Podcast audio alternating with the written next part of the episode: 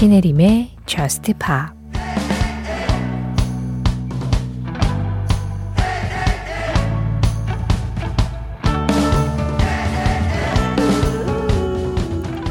세상에서 가장 작은 바이올린도 관객은 필요해.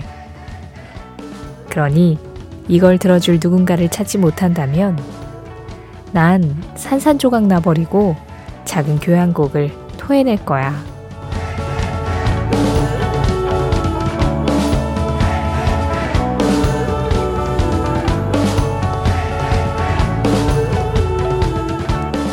월즈 스몰리스트 바이올린 AJR의 노래로 신혜림의 저스트 팝 시작합니다.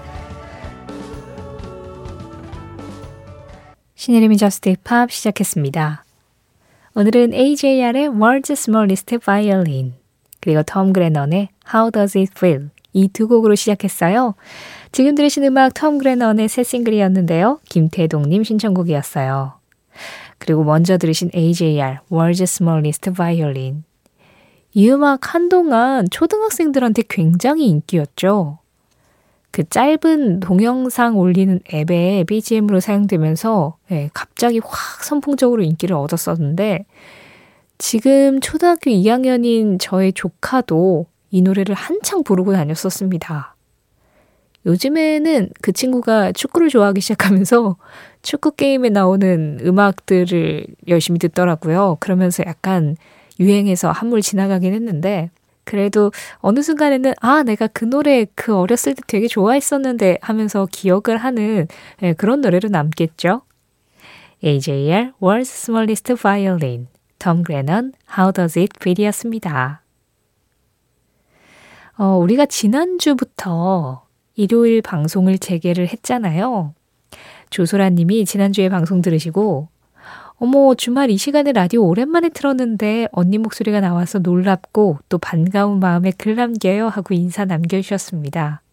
감사해요. 환영해 주셔서. 근데 일주일 만에 목소리가 조금 변했죠. 네. 감기 조심하시고요. 다음 주 이 시간에는 또 예, 원래 목소리로 돌아오길 저도 바라고 있습니다. 예, 그러겠죠. 설마 그렇게 오래 갈까요? 0107번님은 퇴근하고 연구실에서 논문 쓰다가 이제 집에 가요. 시아 노래 한 곡 추천해 주세요 하셨는데요. 시아. 시아는 샹들리에죠. 시아가 진짜 히트곡도 많고 좋은 음악 많이 발표를 했는데 그래도 시아 음악 중에 한 곡만 꼽아라. 아, 그러면 샹들리에죠. 너무나 대표곡이잖아요.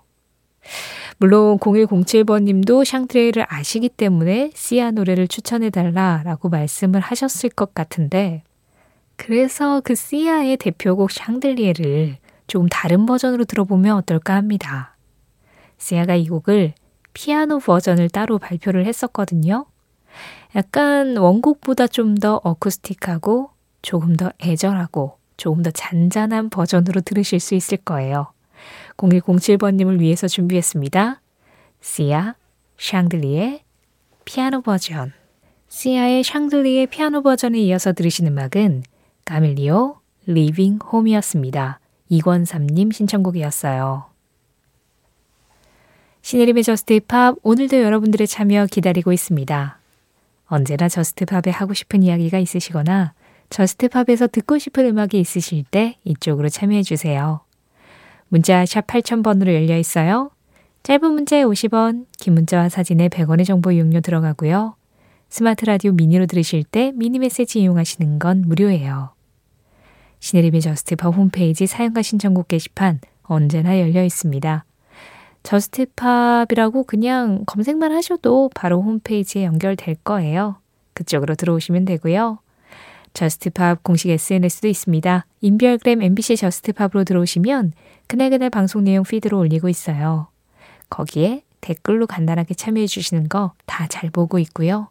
다른 사연과 신청곡하고 같이 잘 정리해서 적당한 때 보내드릴 수 있도록 노력할게요. 윤세호님, 처음 뵙겠습니다. 저는 창원에 사는 애청자입니다. 저스트팝에 처음 들어왔습니다. 속삭이는 목소리가 너무 좋네요. 레이첼 야마가타의 듀엣 신청합니다 하셨어요. 제가 지금 이렇게 속삭이듯 말하고 있는 건 좀 어쩔 수 없는 상황 때문이긴 한데, 제가 목에 힘을 줄 수가 없어요. 그나마 그래도 말하는 소리는 괜찮죠. 예, 말이 좀 길어지거나 소리가 커지면 목 완전 갈라지고 있어요, 지금. 아, 감기 장난 아니네요. 아니, 근데 우리 세호님이 좋다고 하시면 감기 다 낫고도 평소에도 이렇게 말씀드려도 되고요. 아, 사실은 저의 속삭이는 목소리보단 이 가수의 속삭임이 진짜 일품이죠. 레이첼 야마가타. 그냥 잔잔한 감성으로도 사람의 마음을 이렇게 아련하게 만들 수 있구나라는 걸 알게 해주는 음악입니다. 레일 라몬테인과 함께 부른 듀엣곡, 제목은 듀엣. 윤세훈님 신청으로 드릴게요. 레이첼 야마가타, 레일 라몬테인, 듀엣.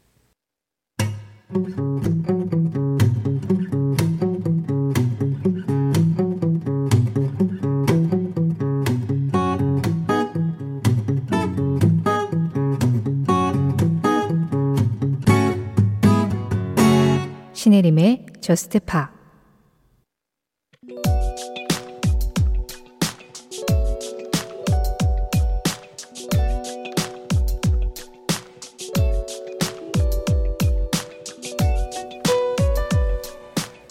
(1959년 5월 4일) 미국 비버리 힐스 비버리 힐튼 호텔과 뉴욕의 파크 쉐라톤 호텔에서는 제1회 그래미 어워즈가 두 곳에서 동시에 막을 울렸다. 그래미 어워즈는 1958년에 설립한 미국 레코드 예술과학 아카데미, 일명 나라스 회원들이 개최한 시상식. 이들은 당시 할리우드 명예의 거리를 준비하던 영화계에서 뮤지션 중에 명예의 거리에 입성할 만한 사람들을 꼽아달라는 의뢰를 받았는데 그때 영화인들과 분리해서 아예 음악인들을 위한 시상식을 만드는 것이 좋겠다는 생각에 그래미 시상식을 열기로 결정했다. 현재는 100여 개의 부문에서 시상을 하지만 1회 시상 개수는 28개 부문. 그 중에서 주요 부문인 General Field에서는 신인상 없이 3개 부문만 시상했고, 제1회 Album of the Year는 작곡가 헨리 맨시니가 담당한 미국 드라마 Peter Gunn OST. Record of the Year와 Song of the Year는 모두 이탈리아 가수 도메니코 모두뇨의 Nel blu dipinto di blu에게 돌아갔다. 이후 2023년 65회 시상식까지 이어지는 동안 그래미 어워즈는 미국에서 가장 권위 있는 대중음악 시상식으로 자리 잡았다.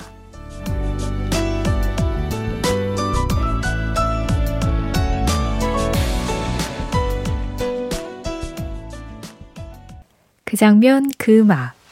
오늘은 1959년 5월 4일로 가봤습니다. 도미니코 모두뇨의 Nel blu dipinto di blu와 함께 제1회 그래미 시상식 현장을 다녀왔어요. 요즘 그래미는 주로 2월, 3월, 지난번에 팬데믹 때문에 4월에 한번 열린 적이 있는데 주로 연초에 열리죠. 그 전년도에 사랑받았었던 음악에 대한 시상식을 하기 때문에 연초에 열리는데 제 1회는 5월 4일에 열렸었군요. 딱 이 봄날에. 아니, 그런데 우리가 지금 그래미 시상식에 대한 이야기들을 할 때마다 너무 뭐 미국 로컬 시상식이다. 이런 이야기들 종종 하잖아요. 그런데 제 1회 Record of the Year와 Song of the Year를 받은 사람이 이탈리아 가수였고 심지어 이탈리아어로 된 노래였다는 거 그거 굉장히 신기하지 않나요? 지금 들으신 Nel blu dipinto di blu 이 노래는요 58년도에 빌보드 싱글 차트에서 비연속이지만 5주 동안 1위를 했었고요. 그리고 원래는 이탈리아에 굉장히 유명한 가요제가 있습니다. 산레모 가요제라고 거기에 이제 출품이 됐었던 음악이었어요. 거기에서 뽑혀서 유로비전 송 콘테스트에 출품이 또 돼가지고 그때 3위를 했었던 음악입니다. 그렇게 유럽에서 사랑을 받았었던 음악이었는데 그게 미국에서도 크게 알려지면서 그래미 첫 회 수상까지 이어지게 된 거죠. 예. 아, Nel blu, dipinto di blu. 이 제목은요, 파랗게 칠해진 하늘이라는 뜻이고요. 그리고 Volare라는 부제가 있습니다. Volare는 to fly, 날다, 날아보자 이런 뜻인데 사실 이 음악을 지금은 집시킹스 버전으로 굉장히 많이 들으시죠. 네, 집시킹스가 약간 좀더 어, Spanish의 느낌도 섞어가지고 굉장히 흥겹게 만들어서 집시킹스 버전으로 많이 듣고 있지만 지금 들으신 도미니코 모두뇨가 직접 작사, 작곡한 음악이었습니다. 이러니 저러니 해도 그래미 시상식은 매년 뭐 저스트팝에서도 굉장히 주목하고 있고 또 대중음악 시상식 중에서는 가장 어, 사람들이 관심을 갖고 지켜보는 그런 시상식인데요. 그만큼 역사가 오래되기도 했고 그리고 뭐 결과가 어떻게 나오든 그 결과에 대해서 어느 정도의 권위를 인정하고 있기도 하고 그리고 무엇보다 뮤지션들이 그래미를 상을 받았다라고 하면은 이 뮤지션 스스로가 뭔가 인정을 받았다라는 느낌으로 그 상을 대하기 때문에 지금도 사람들이 그래미 어워즈 하면은 예, 그 이름 안에 어느 정도의 무게감이 있다라고 생각을 하는 것 같습니다.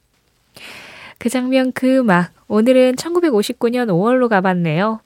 제1회 그래미 시상식 현장과 함께 도메니코 모디노의 음악도 같이 들어봤습니다.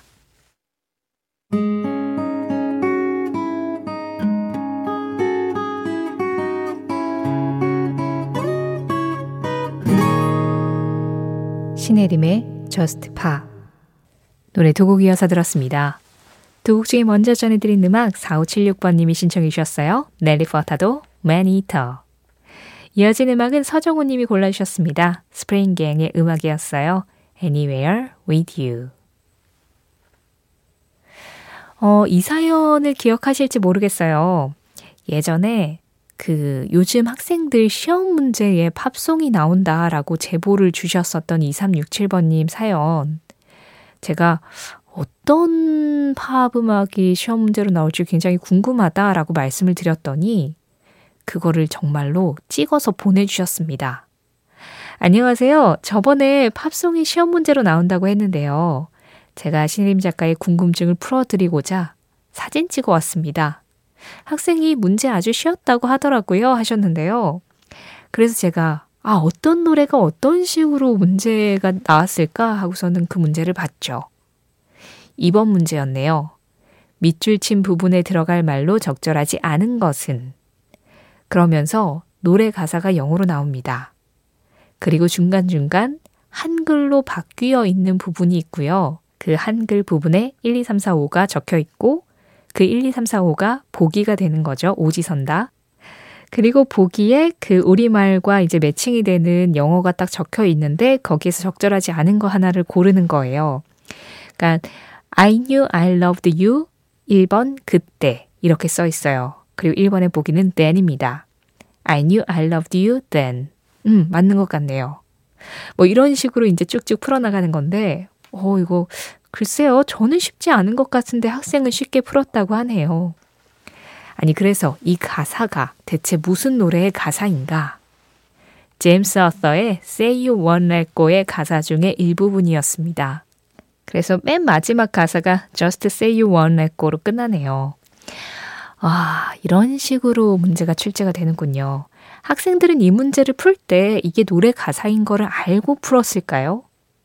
이왕이면 출처를 좀 적어주시지. 제임스 어서의 Say You Won't Let Go 중 일부 뭐 이런 식으로 아 그러면 아 이게 노래 가사구나 하고 모르는 학생들도 알 수 있잖아요. 그러면 또 한번 들어볼 수도 있고. 어, 이거는 좀 상관없는 얘기일 수도 있는데요.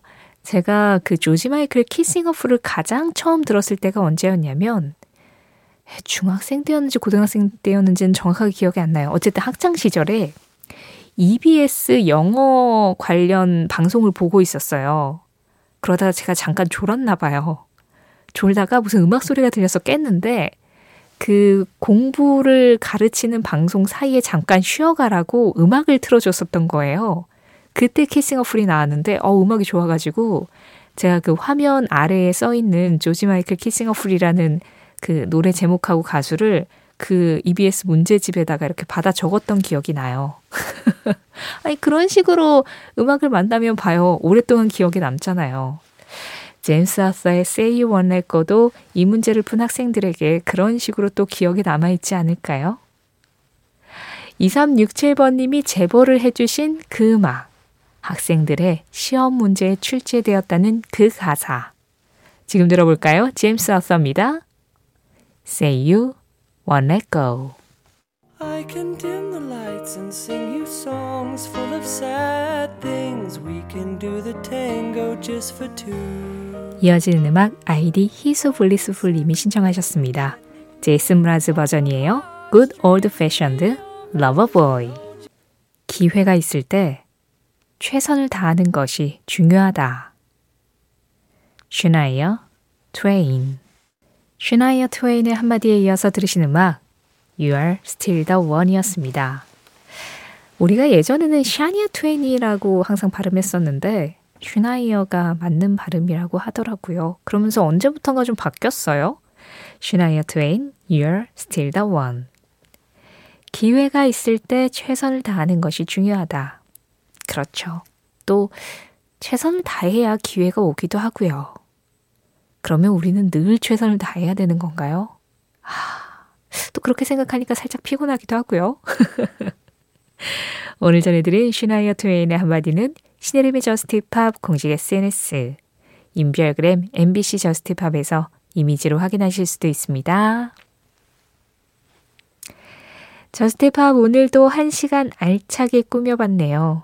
여러분들 사연도 듣고, 신청곡도 듣고, 그리고 음악에 관련된 이야기들도 같이 나눠보고, 그럴 수 있는 시간이 우리에게 하루 더 주어져서 오늘 유난히 더 뭔가 알차다, 꽉 찼다, 그런 생각이 들었던 건지도 모르겠습니다. 자, 내일도 변함없이 저스트팝은 새벽 1시에 방송되고요. 오늘은 여기에서 마지막 곡 전해드리고 인사드리겠습니다. 오늘 끝곡은 인치범님 신청곡 골랐어요. 2008년 발표곡이었는데 이 노래 나왔을 때 당시로서도 상당히 세련된 사운드에 귀에 콱콱 박히는 리프로 상당히 사랑받았었던 음악입니다. MGMT Keys 이 음악 전해드리면서 인사드리겠습니다. 지금까지 저스트팝이었고요. 저는 신혜림이었습니다.